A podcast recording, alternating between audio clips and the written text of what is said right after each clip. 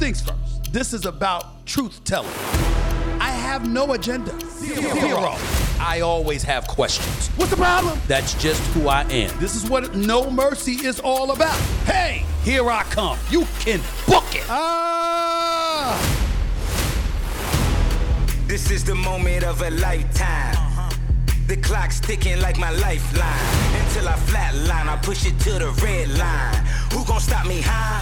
Who gon' stop me high? Breathtaking, a move that I make. I give it everything I got. Cause that what it takes. I push the limit till it break. The heart of the brave, the soul of a legend with the will to be great. Hold up. Welcome.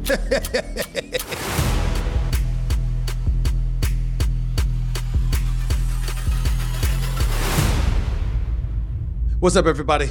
Welcome to the latest edition of No Mercy with yours truly, Stephen A. Smith, coming at you as I love to do several times a week, anytime and anywhere you can find a free podcast. You can find No Mercy with Stephen A. As usual, this segment, this episode is being brought to you from our official studios by our official studio sponsor, FanDuel Sportsbook.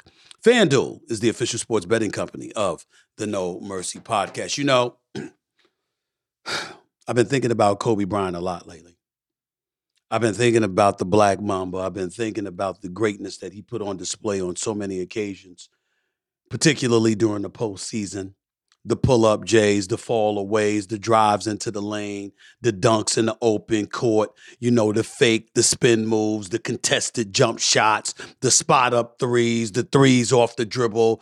Just an unstoppable, unstoppable presence. And you know what they say the greatest compliment in the world is imitation. The greatest compliment in the world is imitation. And when I look at this brother, Devin Booker, that is what I think about. So much so that I've coined a new nickname for Devin Booker. It's the light skinned Mamba. That's right. That's what's not the black Mamba, but the light skinned Mamba. He's that dude, y'all. He's that dude. The Phoenix Suns in game four, Sunday night, tied this series with their victory over the Denver Nuggets, 129, 124. The series is tied 2 2. I didn't think it could get to this point, to be quite honest with you, the way that they looked, meaning the Phoenix Suns in the first two games. Let's get this out of the way right now. The way they looked in the first two games, I stand by what the hell I was saying. I thought this series was going to be over in five. Do you know that the Phoenix Suns came into game three in Phoenix, averaging a postseason low of any team in the postseason 14.3 points from its bench. 14.3 points from his bench. Yet somehow, some way, Chris Paul gets hurt, and lo and behold, the Phoenix Suns look better than they did the two games with him. Cameron Payne is your starting point guard. He's pushing the pace, pushing the ball up the floor. Landry Shamet and TJ Warren are coming off the bench, making a contribution. You had somebody like Shamet come off the bench on this particular evening, 19 points, 6 and 9 shooting from the field, 5 of 8 from three point range. He did his thing. He wasn't Booker, who dropped 36. He wasn't KD, who also dropped 36. Oh, by the way, Speaking of KD, 11 and 19 shooting, 2 of 4 from three point range. But Devin Booker, following up his 47 point explosion in game three when he hit 20 or 25 shots, what does he do on this particular night? Again, 14 of 18. That's 77.8% for those of you who don't know. For those of you who don't have the math available to you right now, this is what this brother does. On the regular, he's something special. He's something special. The light skin mamba. That's what I'm calling him because he's that kind of dude. And right now, because of it, the Denver Nuggets are on their heels. You're the Denver Nuggets, you got some things to think about. Okay? Jamal Murray, you know, he did some things well. There's no doubt about that. He's been struggling from three point range. But in this game last night, or Sunday night rather, he did hit 13 to 25 shots. That's about 52% from the field. Only attempted three three pointers, hit one of them. He finished the game with 28. Jokic is just something special. Can't jump onto a curb. Slow as a snail. He doesn't walk, he waddles. And still, you can't stop him. 53 points, 20 or 30 shooting. Two or four from three point range, 11 or 13 from the free throw line. To go with 11 rebounds. That's what he did. Had six turnovers, who cares? He is something special. There's no doubt about that. But Devin Booker, at some point in time, it's just appropriate to have this conversation. It's appropriate to have the conversation about how gifted and great this brother is, what he brings to the table, and the fact that you're the Phoenix Suns and Monty Williams spend the latter part of the regular season, the eight or so games he had with Kevin Durant, along with this postseason, the first round series against the Los Angeles Clippers, and this second round series against the Denver Nuggets, literally not using his bench. And Devin Booker averaging about 43 minutes a game comes at you and what is he giving you? He's giving you this level of point production averaging over 30 in the series actually leading all scorers averaging about 37 a game in the postseason. That's what he is. That's the light-skinned mamba y'all. It's the light-skinned mamba. And as a result phoenix's postseason hopes have been resurrected. They got a shot now they got a shot to beat Denver. The pressure is now on the Denver Nuggets because the way you've looked, you certainly don't want to come back to Phoenix down 3 2. All the pressure is on Denver to win game five. They're, you know, Coach Mike Malone said they left their defense back in Denver or someplace in the desert. He's probably right, but that has a lot to do with Booker and it has more, to, and it has a lot to do with KD. But Booker has been the star of this team. Even when Kevin Durant was a member of the, of the, Golden State Warriors playing alongside the Splash Brothers, he wasn't second fiddle, regardless of how great Steph Curry was. He wasn't second fiddle to Steph Curry. He damn sure wasn't st- second fiddle to Russell Westbrook in Oklahoma City. And he certainly wasn't second fiddle to Kyrie Irving in Brooklyn. This is the first time in Kevin Durant's career we could actually look at him and say he's second fiddle to Devin Booker. And that's not an insult to KD, it's props to Devin Booker and how this brother has elevated his level of play. That's what we're talking about here. The light skin Mamba. Go look at him play.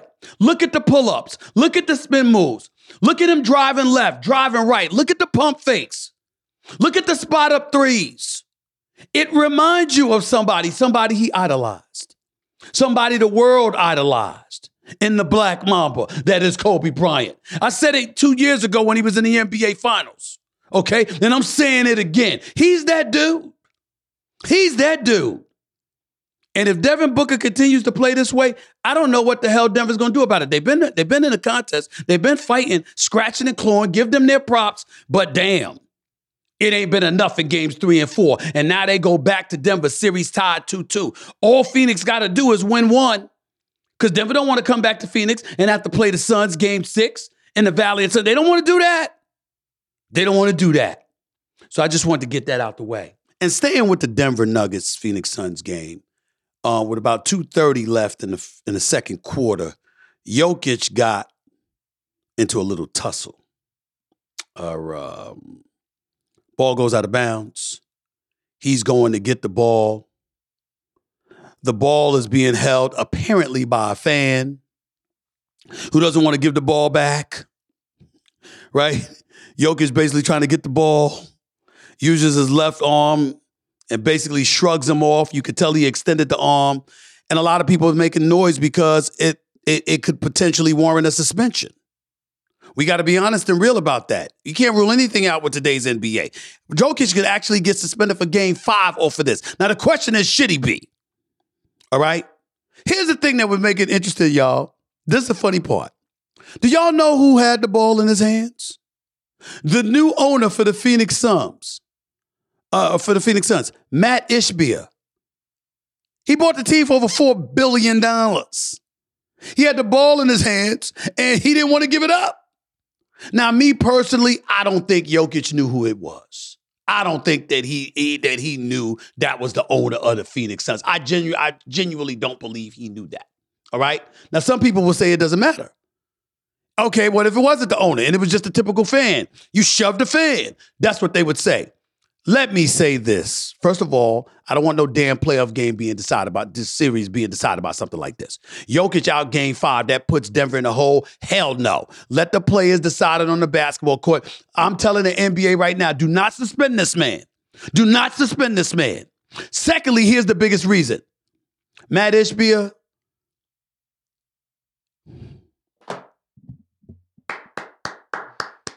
Bravo, man. Bravo. I mean, damn. That was a flop that Vlade Divac couldn't have pulled off. I mean, come on. I, I, I, mean, are you kidding me? Did y'all see the way he fell back? I mean, give me a break. Give me a break. I know you want to win desperately, but damn, you gonna try like that with Devin Booker and KD playing the way that he's playing. Why you going out like that, man? Win at all costs? Is that what you about? I thought you had a crew. You got a great coach in Monty Williams. You got great stars in Devin Booker and Kevin Durant. You got a pretty damn good roster. You ended up tying the series 2 2, even though you didn't know it at the time. But I mean, you want to flop like that by any means necessary, huh? Uh, Ishbia, I get, I, uh, we see you. We see you. I will say this, though. Coach Malone for the Denver Nuggets was hilarious. In the post game, he said, I think it's crazy that Nikola Jokic got a technical foul because he did get a technical foul for that. He said he's going to get the ball, and some fan is holding on to the ball like he wants to be a part of the game. The reporter then responded, The fan was the owner of the Suns. Malone's response, I don't give a shit. I like that. I like that. I like that kind of reaction. I really, really do. But to the NBA, listen, it's debatable he went into the stands. He was near courtside. The ball was right there out of bounds. You know, I mean, that's where he went. He didn't go into the stands. He didn't climb up rafters or anything like that. No, I want to understand. I want to hear that. I don't want to hear that. And I don't want a playoff series being decided by the league deciding to suspend, to suspend Jokic for a game. Don't do that. The technical foul was more than enough. You want to give him a fine? That's fine. But you make sure he's playing in game five.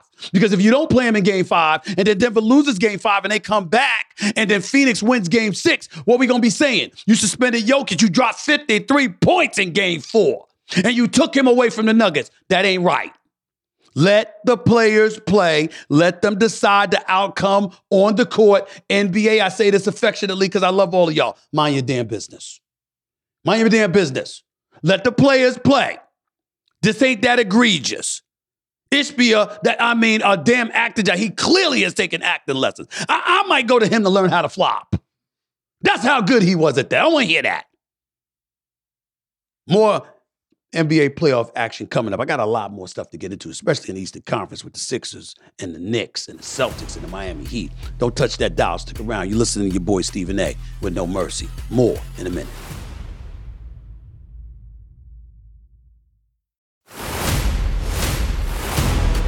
This is the moment of a lifetime. The clock's ticking like my lifeline. Until I flatline, I push it to the red line. Who gon' stop me high? Who gon' stop me high? Let me stay out west for a second. I was at the Lakers Warriors game Saturday night. If that's what you want to call it, a game. What an atrocious performance. What an embarrassing, pathetic performance put on display by the reigning defending world champions. I know it's just a game, but you ain't supposed to lose like that. They were at a deficit in the first quarter, came back, took the lead, was up by about 11, and then stopped playing. Spacing was off, couldn't hold on to the ball, turning the ball over, getting stripped, didn't look like they were playing with any degree of urgency whatsoever. It was embarrassing. Saturday night, after the game, they went to Mr. Chow as a team. I don't even know why they were allowed to go eat. They should have been starved. They should have went back to their rooms. They should have had to order room service, and the hotel should have said we ran out of food. That's how bad they were. That's how bad they were. Now, do I believe they'll come back and win game four? Yes, I do, because I don't believe they can come back from a 3 1 deficit. That's take that back. They can come back, but it would be daunting to say the least. A 3 1 deficit against LeBron James and AD is not a predicament that the reigning defending champion Golden State Warriors want to be in, even with the Splash Brothers doing what they do. Now, a lot of reasons I feel that way is because of this dude, Jordan Poole. Last time I checked, he gets a check. Last time I checked, he wears a Golden State uniform just like the rest of the team. Last time I checked, he's on a team bus. He gets he's in the team hotels. He gets that per diem. He gets those meals. He's got a salary, a $140 million contract. He got his bag. Where the hell he been? Where the hell has he been? It has not been impressive. Klay Thompson and Steph Curry can only do but so much game to game. They can amp it up, they can take it to another level, but they shouldn't have to because Poole is gifted enough to play better than he's playing. I'm sorry. You know Anthony Davis is on the other side. You know every all, eh, the all odd games, odd games, ladies and gentlemen, games one, three, and five in the first round. Games one and three. In the second round, this man is averaging 28 and 17 on 55% shooting. In the even number games, two, four, and six, first round. Game two of this series, this brother is averaging 13 points and 10 rebounds on 40% shooting. You know, that's the kind of stuff that make me wonder what the hell you doing on off days. That's kind of stuff that makes me wonder what you're doing. I wondered it about my Knicks against Miami. Why can't I wonder it about Anthony Davis? What the hell is going on that you can't play back to back games? Did you know the statistics, ladies and gentlemen? Let me throw this out about you. Let me throw this out at you. 37 different players this postseason have scored 20 or more points in back to back games. Not one of them is Anthony Davis. Can y'all explain that?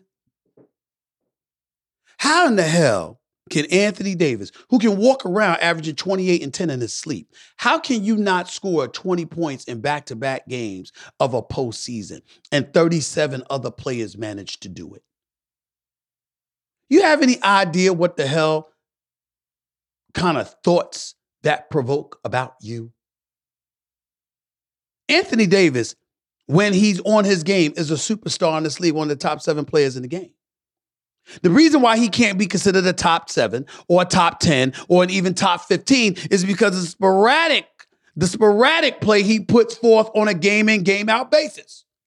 Do you understand that as we sit here today getting ready to enter game four Monday night with the Lakers hosting the Golden State Warriors at the crypto.com arena, do you understand the assumption by the basketball world is that Anthony Davis is going to stick up the joint just because he had a big game, scoring 25 points with 13 rebounds in game three?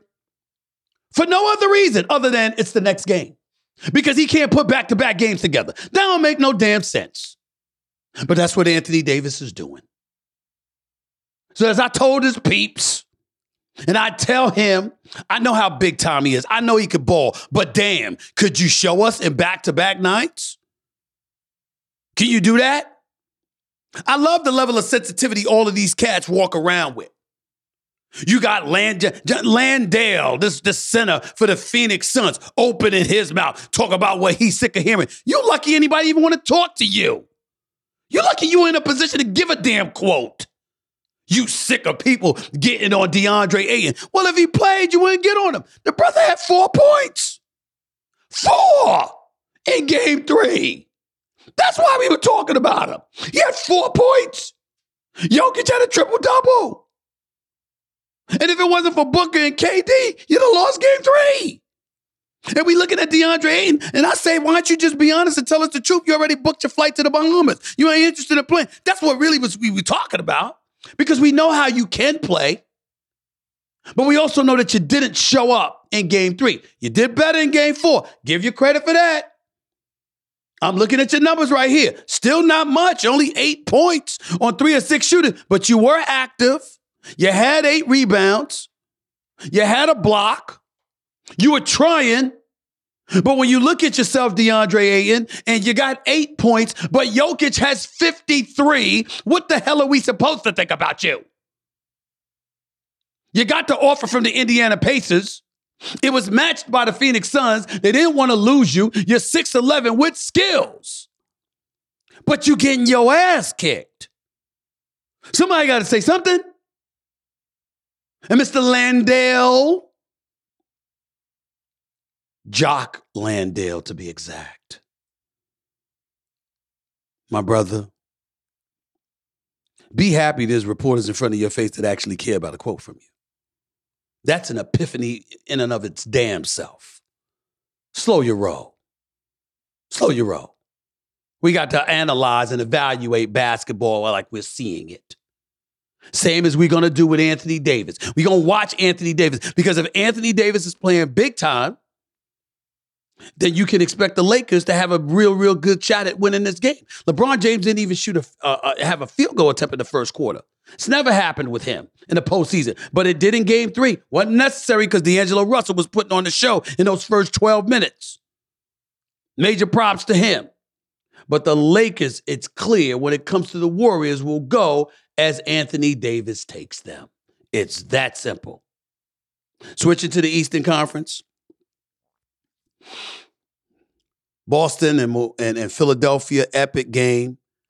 Props and love to James Harden. We gonna get on him when he's stinking up the joint because after dropping 45 points in game one and games two and three, he was god awful. He was god awful. He was like three of 16 from threes over those two games, five of 28 from the field, shooting about 16%. He was horrible. And it was reminiscent of various player performances that he had put forth before. But game four, with the season on the line, because there's no way in hell that the Philadelphia 76ers were coming back from a 3 1 deficit against the Boston Celtics. It just wasn't going to happen. I'm here to tell you right now, it was not going to happen.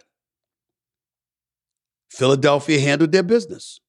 I got to give props where props is due. Overtime, 116, 150, helped by Coach Mazzulla, by the way. You got to call a timeout. You don't call a timeout. It takes you about five seconds to get up the court. You chew all of that up. Okay?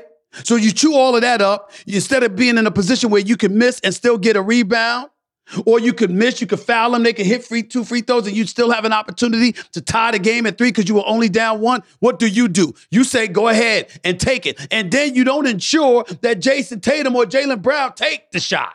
It's Marcus Smart who took the shot. That's not good. There's nobody that can say anything about that.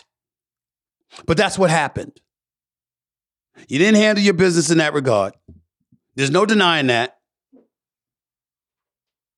And as a result, y'all ended up losing the game. It's that simple. We can slice it any way we want to. That's what the hell happened. That's what the hell happened. But having said all of that, Boston still came back. They amped up their defense. They caused the Sixers all types of problems. Give respect where it's due because they deserve that. But more than anything, give love to James Harden.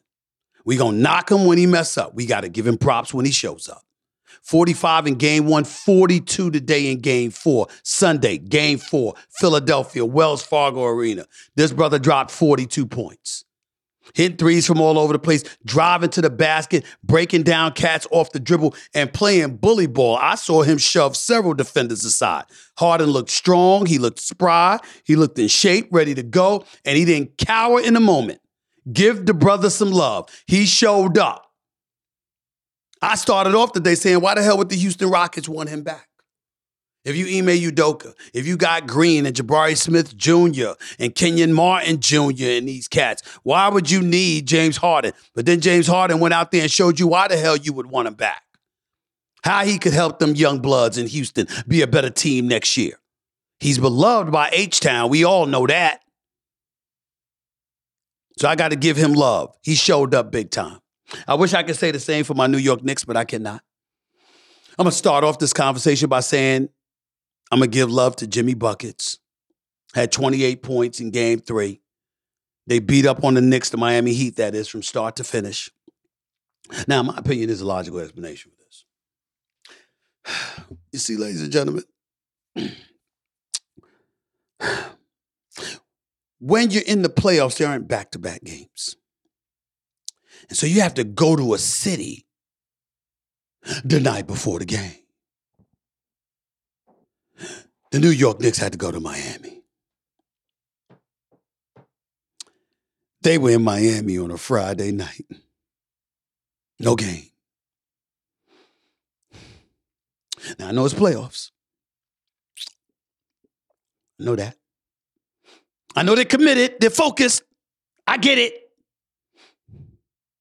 I have no evidence, and even if I did, I wouldn't confirm it because I don't dime people out like that. It's none of my business.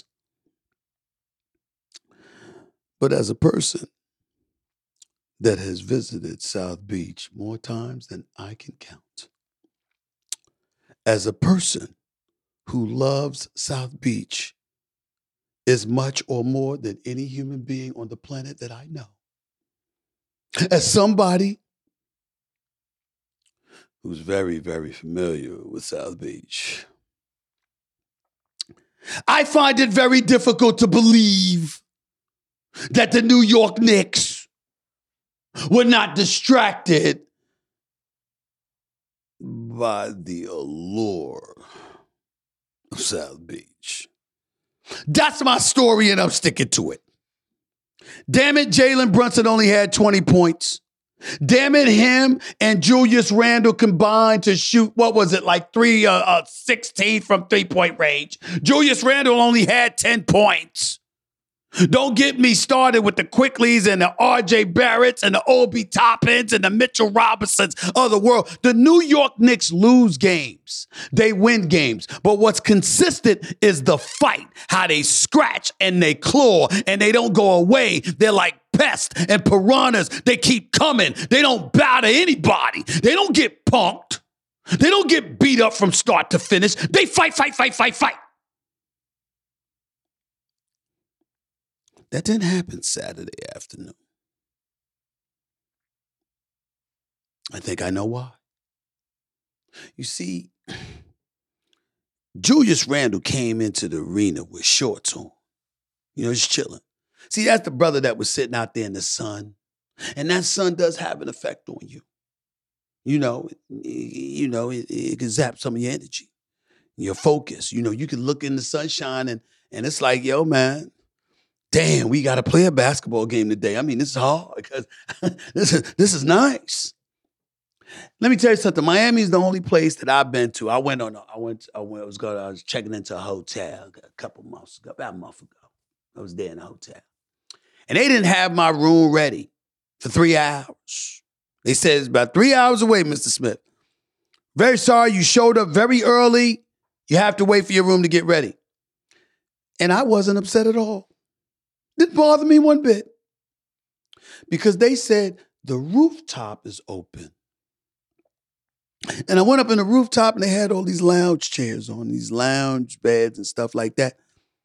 And I just sat out there for three hours. And that breeze coming off of Biscayne Bay and the sunshine trickled in and a whole bit. And, and it just felt like paradise. It was pretty difficult to get up to go to work later on that day. That's the kind of effect Miami can have on you. I say all of that to say I'm to give the Knicks a pass for their putrid performance in game three. Get focused now for game four. We got business to handle.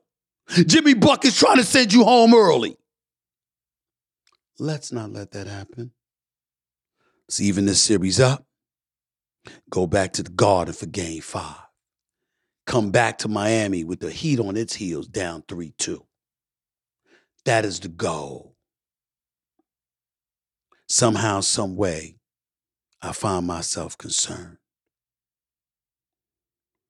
It's about that sunshine, that breeze off the bay, and South Beach just as much as I'm concerned about Jimmy Butler.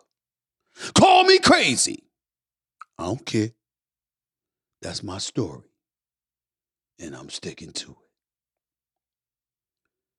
Got a lot more to get into, some more serious matters. Uh, Joakim Noah, former NBA player, doing some special things with a basketball league. Phil Knight, the founder and the boss of Nike, doing some big things as well. What does any of that have to do with gun violence? I'll explain in a minute. You're listening to No Mercy with your boy Stephen A. Don't touch that dial.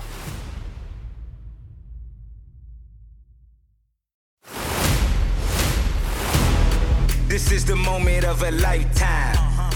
The clock's ticking like my lifeline. Until I flatline, I push it to the red line. Who gon' stop me high? Who gon' stop me high? What's up, everybody? Welcome back uh, to No Mercy. Um, I'm looking at a couple of things that I wanted to point out because it's a couple of things that are very, very important. I want to take a moment to give props to Phil Knight, the founder and the big boss for Nike, uh, as Portland area leaders celebrated Phil Knight and his wife investing $400 million in black Portlanders. Um, you just can't say enough about this. Reading from a particular article, it says here local politicians in Portland are celebrating the news that Nike co founder Phil Knight and his wife Penny have pledged $400 million to support black Portlanders. The investment, flowing through a new initiative called the 1803 Fund, is meant to directly aid black Portlanders in a part of town with a long history of government neglect. The inner north and northeast Portland areas, or neighborhoods rather, once known as Albina. Multnomah County, I believe that's how it's pronounced M U L T N O M A H.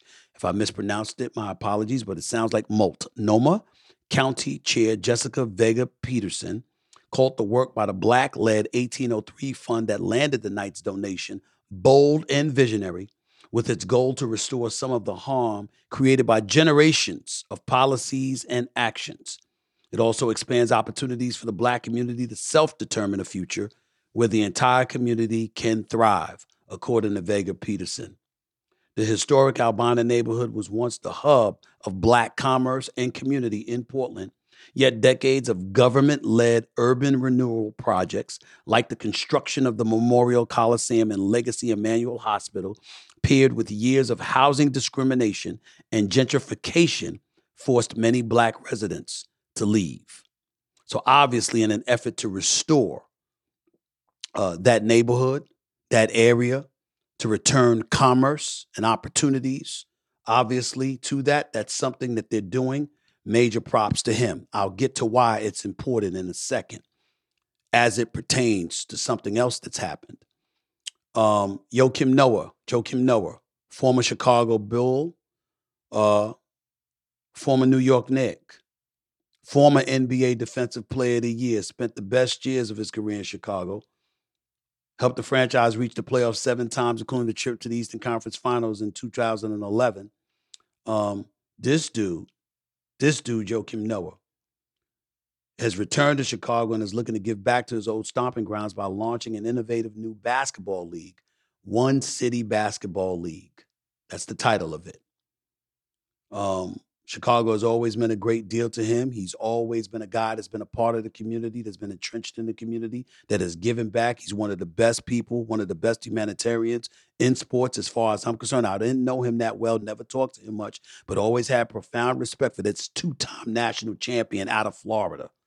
Won two national championships with Al Horford at Florida for the Gators before coming into the NBA. But when we learn about this league, listen to this for the One City Basketball League. I mean, some of this stuff is fascinating. I got to give props where it's due as I'm reading more and more about it because I wanted everybody to know this stuff. All right. You're talking about them. If you're playing in the league, what you want to do is um, One City Basketball League in Chicago this month in collaboration with 28 violence prevention groups. It will provide financial incentives for players, off court programs, and job opportunities. That's what the hell I'm talking about. You know something, ladies and gentlemen, because when you have something to lose, society is a better place. We don't like talking about that much, but to put it in layman's terms, as a society, you're only as strong as your weakest link.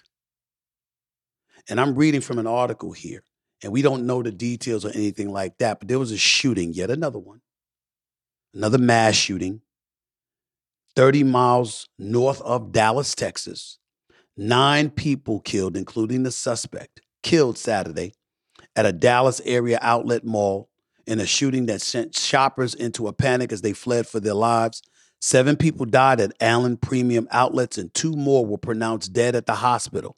Allen Fire Department Chief Jonathan Boyd said among those who were injured, three remained in critical condition Saturday night, and four had been stabilized. This is according to the latest reports. The name of the suspect was not immediately released, nor were the names of the victims.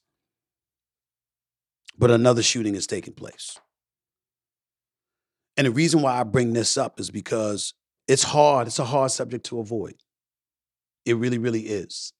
Sports is my background, even though I'm not afraid to venture into any kind of subject that's pertinent to the masses, personally speaking. But I got to tell you something. It scares the living hell out of me. It should scare the living hell out of all of us. What the hell is going on in this world? Every time you turn around, there's some sort of violence that's taking place. And a lot of times, I was one of those conspiracy theorists. I was like, yo, they just putting stuff out there. They want to scare the public because you got politicians and uh, and the like, and you got you got you got folks that want to manipulate the masses so they can have folks voting in one direction or another. You got all of that kind of stuff going on, but you know what? Dead bodies are dead bodies, and we can't avoid that. And I'm not going to take a definitive position because the reality is I don't know what the right answer is. But I will tell you what question has been really, really permeating my thoughts. I am totally against individuals walking around being able to carry AR 15s or AK 47s. But it's one thing to stipulate what kind of weapons shouldn't be in the hands of ordinary citizens. It's another thing entirely to say, guess what? Everything should be about gun control. None of our citizens should have, uh, have should have concealed weapons. You know why I got a problem with that? Because the bad guys always get a hold of them. The bad guys always find a way to get a hold of them. An off duty police officer saved the lives of Lord knows how many in this mall shooting 30 miles north of Dallas. But he didn't save the eight people that got killed. What are you to do if you don't have a firearm, but the bad guys do. I'm not an advocate of people not having to have a license to carry. And you could just go to a gun shop, purchase a gun. You don't have to have a permit. You don't have to have a license like exists in some states in the United States right now. I got a problem with that. I got a problem with some of those stand your ground laws in Florida and other places. I have a problem with that. My personal opinion is I don't think anybody should have better weapons than law enforcement. That means your local PDs. That means the FBI. That means the DEA, the ATF, all of that. No, we shouldn't have better weapons than them. But I, and maybe you could make the argument we shouldn't just be allowed to walk around in the streets with firearms. But come to me and talk to me about that when you do a better job of keeping firearms out of the hands of the bad guys. Come talk to me then. Because I ain't some right wing zealot that's out there talking about, damn it, I ain't giving up my guns. I'm going to hold on to my guns, damn it. I'm not one of those dudes. Hell, I ain't even a conservative. I'm just not a liberal. I'm a centrist. I'm from the party of common sense. You don't need an AK 47. You don't need an AR 15. You don't need a whole bunch. I, I, mean, come on. Some of these weapons that exist. No, you don't need all of that. But a nine millimeter handgun? Yeah, I ain't no problem with that. You have being allowed to have that in your car, you being allowed to have that in your home. I'm not sure I have a problem with that. Even though that might not have necessarily helped somebody that ain't allowed to carry it in the mall. By the way, we talking about Texas. So chances are, I don't know the laws in Texas, but chances are you're probably allowed to carry a firearm. I'm just talking in generalities here.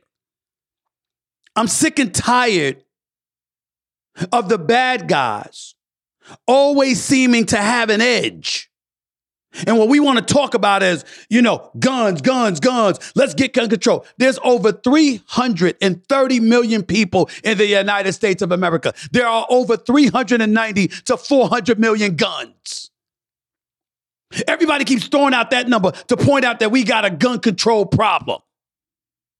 I'm saying the real problem is who's getting a hold of those guns.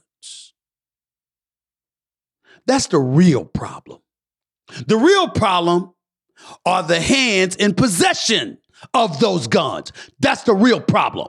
I'm not saying the proliferation of guns should be advocated for. I'm not saying that it shouldn't be diminished to some degree because I am saying that. But I got to tell you, when I see what Phil Knight is doing, you think that Phil Knight isn't influenced by these mass shootings he's hearing about? The crime and pestilence that he sees being so pervasive in our communities throughout America and damn sure right there in Portland. He ain't doing this for nothing. A $400 million pledge, where you think that's coming from? Because he understands that stuff is disintegrating and degrading before our very eyes, and somebody's got to do something. And we got politicians sitting up there, oh, what a great, great gesture. Well, what the hell you going to do with the money? Because you better put infrastructure in place. You better do what the hell that you can to make sure you create job opportunities for people in desolate and disenfranchised communities so they'll have something to lose. Because when anybody will tell you the most dangerous person in the world are people who have nothing to lose. They feel they've got nothing. You don't want to go against people like that.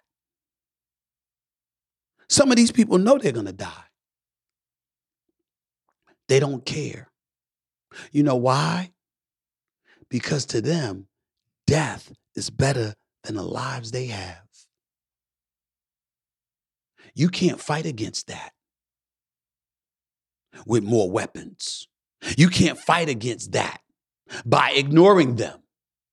You have to fight against it by contributing to elevating the quality of life of the poorest amongst us, while simultaneously putting people in better positions to protect themselves. Because police officers can't do everything. This officer, supposedly an off duty police officer, or at least an officer who wasn't supposed to be on the scene, came on the scene and took out the assailant. But that was after he had taken eight lives and critically injured three more. They're lost. They don't, they're not coming back. But maybe they would still be here if they were in a position to better protect themselves because they were armed. That's why I can't vibe with people that sit up there and say, get the guns, get rid of the guns, get rid of the guns. I would be all for it if you could assure me the bad guys wouldn't get them. But they always do. And that's the problem. That's why Phil Knight's doing what he's doing.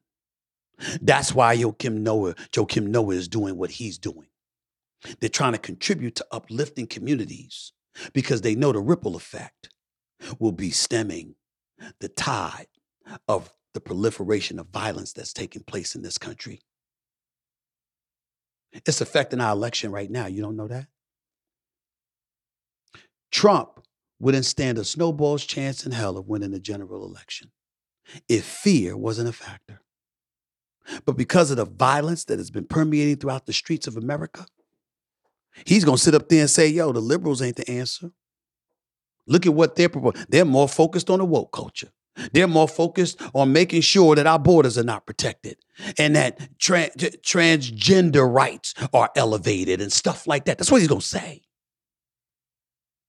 And people are going to look at their pocketbook and they're going to look at safety that exist in this country. They're going to measure it all together and they're going to say, we don't like neither one of these dudes. Biden's going to be 82. Trump is as divisive as ever. But who's the candidate that's going to give me a better quality of life? That's what people are going to say. That's where all of this is going. Keep ignoring your boy Stephen A. I've been in these streets all my life. I know what I'm seeing. Do you? Listen, there's a lot going on. And like I said, as much as I'm against gun violence, and as much as I wish we've got, I, we have, we've had, well, we had our gun laws in, under control. The reality of the situation is that I can't get around the fact that these are dangerous times. Look at what New York is going through right now. I'm reading from a headline No charges yet for the man who put a black homeless New Yorker in a chokehold on an F train in New York City this past Monday. I mean, think about this for a second. This guy, Jordan Neely, he was a Michael Jackson impersonator, and, you know, on, on the trains and the subway system in New York for years. Okay, according to a witness, basically, a journalist, his name was Juan Alberto Vasquez, who witnessed the incident and posted a video depicting part of the encounter on his Facebook page. Neely yelled that he was tired, that he didn't care if he went to prison, and that he was ready to die. He said Neely took off his jacket and aggressively threw it on the floor of the subway car. Then Vasquez wrote a passenger, who we later learned was a 24 year old Marine Corps veteran, put Neely in a chokehold. Video shows the passenger um, with his arms on the ground, with his arms wrapped around Neely's neck. Here's where I understand the outrage. Because when I talk about the outrage, people were in the streets and in the subway system this weekend protesting. You know, over 300 people jumped on the train tracks, blocking subway, blocking subway transit from moving. All right. And got into tussles with police officers and stuff like that. Ladies and gentlemen, the late great representative John Lewis once talked about good trouble. In some people's eyes, that's exactly what it is. It's good trouble. You protest, you cause chaos, you do what you can within legal means to some degree anyway to bring attention to the issues that need attention brought to it. And if you're protesting, then because you're protesting, that's why you get arrested. That's called good trouble in some people's eyes, as long as you don't harm others along the way. You inconvenience people, sure, but harming others is an entirely different matter. I didn't hear about people being harmed, I heard about people being inconvenienced. That's called good trouble. Having said all of that, understand why it's perceived as good trouble. Because the chokehold that Neely was put in, according to Vasquez, was for about 15 minutes. Here's my issue. As a Marine Corps veteran, if you're skilled enough and trained enough to know how to put people in a chokehold, you also know when enough's enough. 15 minutes. Now, two other people were helping him restrain this homeless individual named Jordan Neely. So he wasn't alone, but 15 minutes, legs flailing, eyes rolling up into his head before they ultimately closed. This is what witnesses say. There's two parts to this. I totally understand why people are in an uproar. It makes perfect sense in that regard. But there's another side that can't be ignored. And we can act like we want to ignore it all we want to. But if you're a human being and you saw this, you were shocked. You, if you perceive it as unprovoked violence against a homeless man, that's an issue. On the other hand, to me, which is why I support Mayor Adams in New York City when he talked about an investigation is being done by the DA's office. Let's see what they come up with. The reason I support it is because he said, hey, there were other witnesses there. What if those witnesses say he was a threat? What if those witnesses say they were scared for their lives? Because we do know that there's been a whole bunch of nonsense going on in the subway system in New York City for a little while now. Do I think this was justified? In all likelihood, no. But the reality of the situation is a 24 year old Marine Corps veteran didn't get on the train looking to put somebody in a chokehold and kill him. For all intended purposes, he was minding his business until this situation erupted. Not knowing what was going to happen, he came to the defense of himself and those other passengers. That could be his story. What do the other passengers have to say? Some pertinent questions that need to be asked. Exactly what happened? Is the video all there is to see? Was it caught from start to finish? What did the other passengers say? Did the other passengers feel endangered? Did they deem it necessary because they felt that it was that difficult to restrain him? Did they feel that the chokehold was excessive? Were they telling him to let go of him and let him out of the chokehold, let Jordan Neely out of the chokehold, but the Marine Corps veteran refused to do so? All of these questions are a part of an investigation. They're questions that require answers. I certainly don't like the fact that a black man was choked to death. I certainly don't like the like the fact that another black man is dead. I certainly don't want that. I don't want to see another black man dying. None of us do. I'd hope. But in the end, it get back it gets back to what prompted this discussion.